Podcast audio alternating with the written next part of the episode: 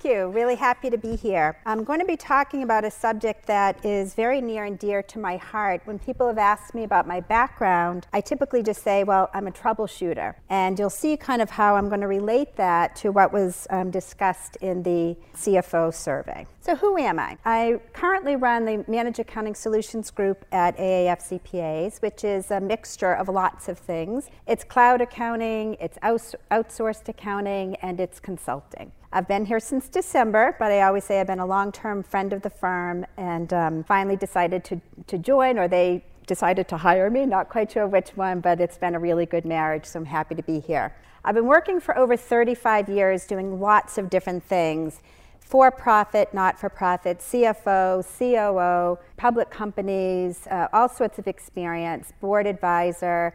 So I, I, feel like I can come at issues with a lot of different perspectives that I hope you'll find helpful throughout this presentation. So Matthew talked a little bit about the survey report. I think many of you in the room have actually participated in this, um, so we really appreciate that. But I'm going to focus on one particular area. If you look at the pie, there's one piece, kind of the purplish mauvish piece, that's about 33%. And it has to do with HR, bandwidth, all of that. Just from a quick show of hands, how many people have current open positions in their finance department? So we're going to hopefully talk about maybe some things that can help with that.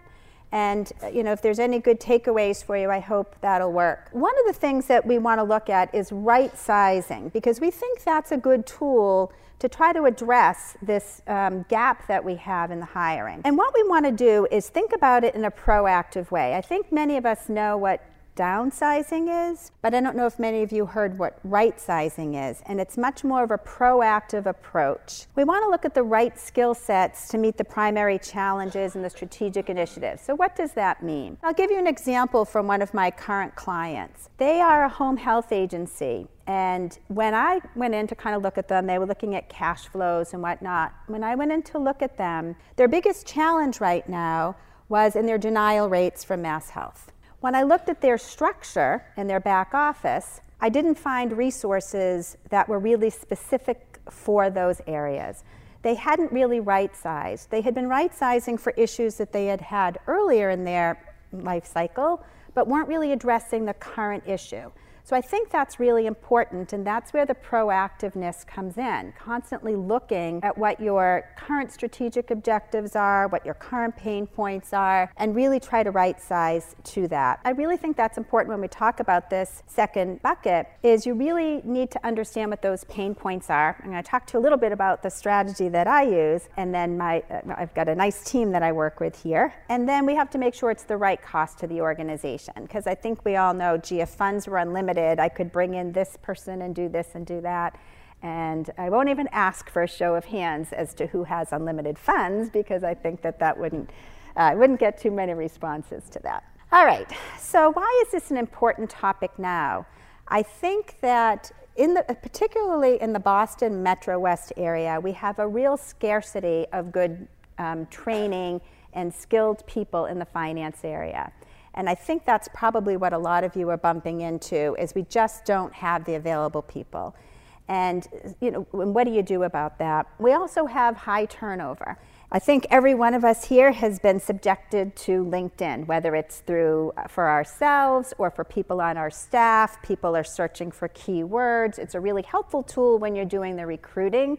It's not so helpful when you've got people on your team that have um, skills that other people want they're able to reach them, they're able to find them.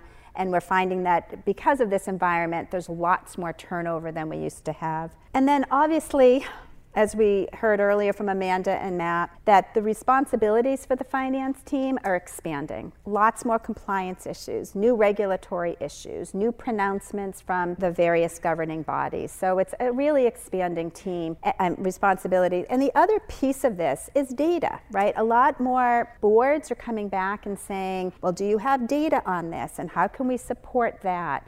So that's really an expansion of the finance team that's been recent in the last, you know, five years or so. So how do we go about kind of right sizing? And I usually look at this as kind of my stool. I've got three legs of a stool. I look at process, I look at people, and I look at the systems. And I'm going to do a bit of a deeper dive into each one of them. I know I'm in sort of this nano presentation, so I'll have to go through it quickly, but um, as others, I'll be around all day to answer any questions. Okay, so process. I typically ask for a whiteboard, and I see a few of my clients in the audience, and I think you can agree that I do this either virtually or out on your site, and we kind of go through the whole process. We try to identify where the pain points are.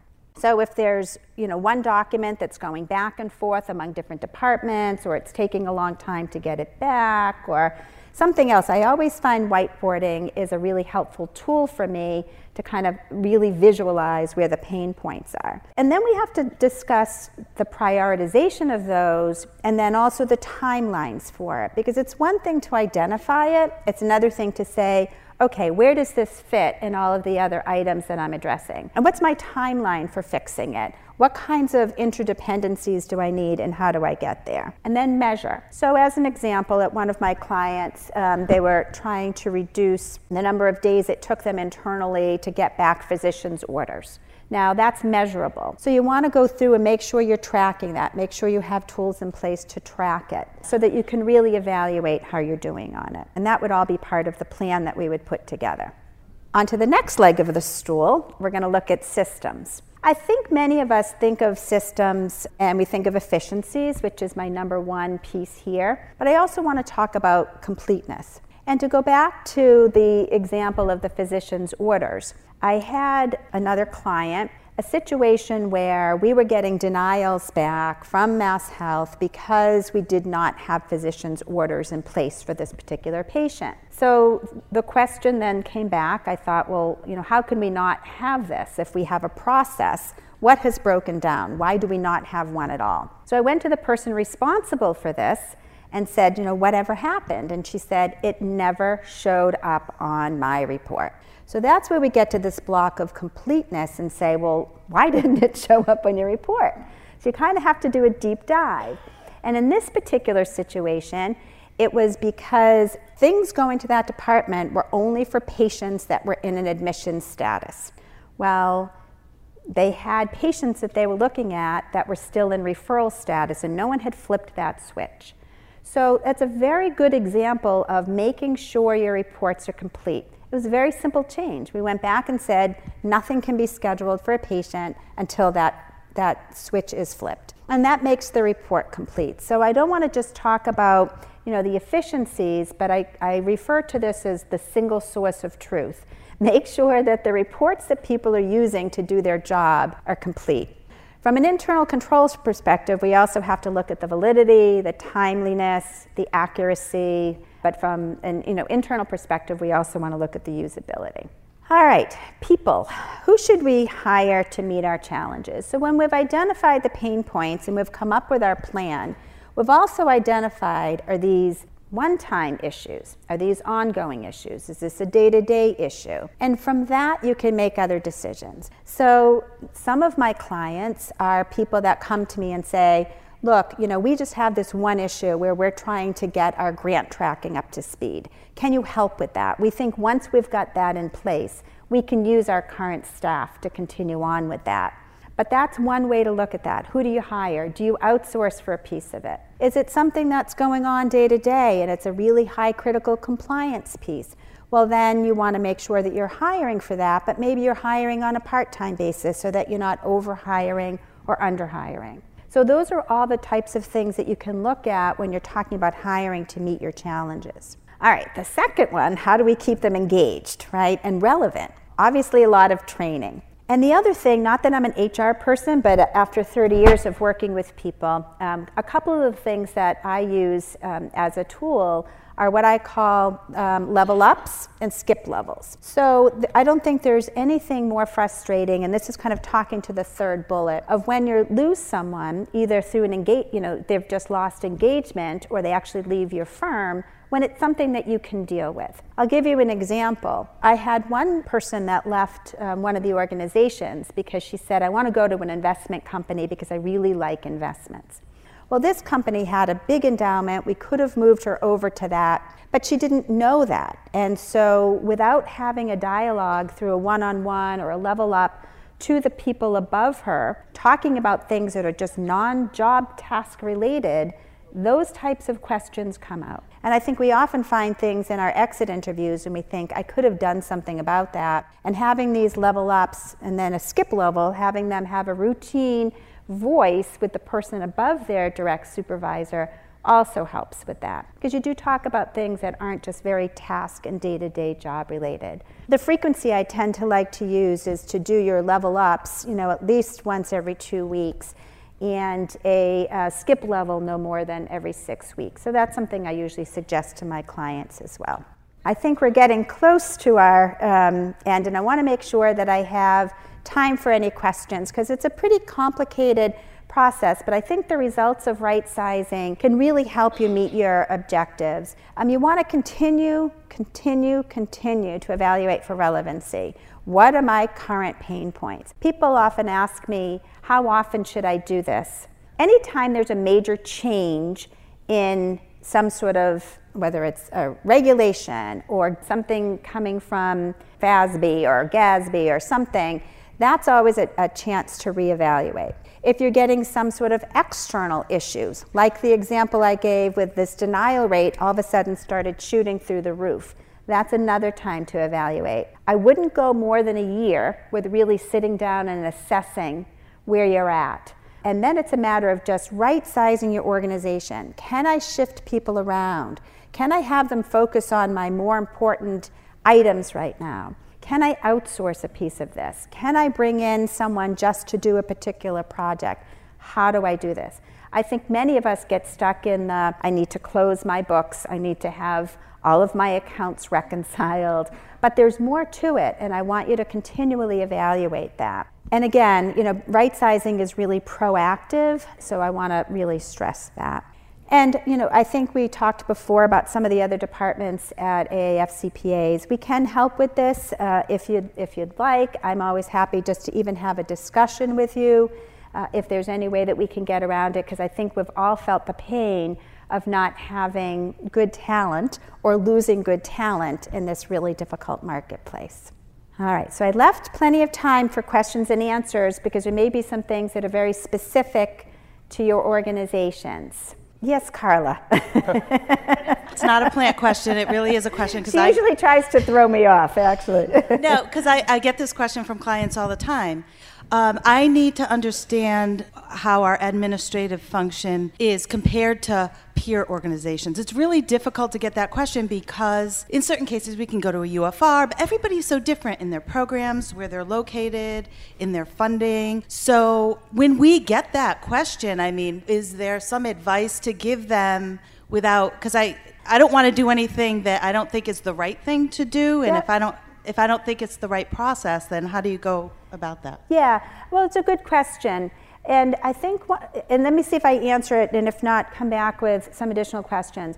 But if you can see based on my background, I've had a, a, very different background, lots of different types of clients, different size companies. I've dealt with startups all the way to you know, $500 million organizations. And the process that I'm talking about right now is pretty agnostic.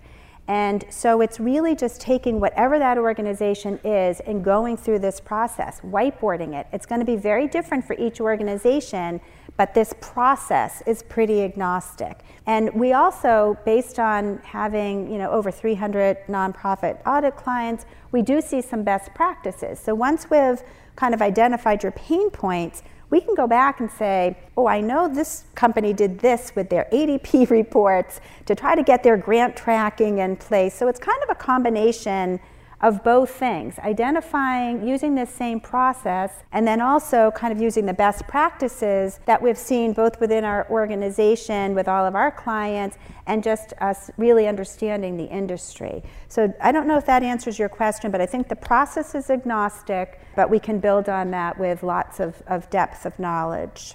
Uh, and I also want to stress, just as, a, as an aside, there is a little bit of a, a wall that comes up. Um, if anybody's in a test client, we have to be very careful what we do from an analysis perspective. We certainly can do some work, but there is a wall, obviously, from an independence perspective. So I think most people are already doing the quarterly meetings within their departments. And if you're not, you probably should be where, where you're having a dialogue. I suggest these be one on ones because things come up in those that they wouldn't want to share, and I want them to be more personal. So the quarterly reviews is typically very much focused on what's happening in the organization, where we see things going, you know, where, where are we having troubles in our monthly close, those types of things. The level ups give them an opportunity to talk about other things that are going on, could be stressors in the particular job. It could be difficulties they're having with their supervisor. And people don't want to go above someone's head, but if it's scheduled already, um, it, it gives them a nice voice and a nice opportunity to do it. So I would say both. Oftentimes, what I've found is some of the things that come up in the one on ones, I then realize are systemic in the group. And it could be a management style of a particular supervisor. It could be reports that they're getting. It could be something like that. And then I'd bring them to the quarterly meeting at, at the next quarterly meeting. But I do think people speak up. And I also like to think about the people that that are in my department. I think in most finance organizations, you're going to find people who may be more introverted, and sometimes they're not as comfortable talking up in a meeting. So, in a one on one, it gives them a stronger voice. All right. Well, I'll be around all day, so please feel free to reach out, and uh, my contact information is also available. So, thank you.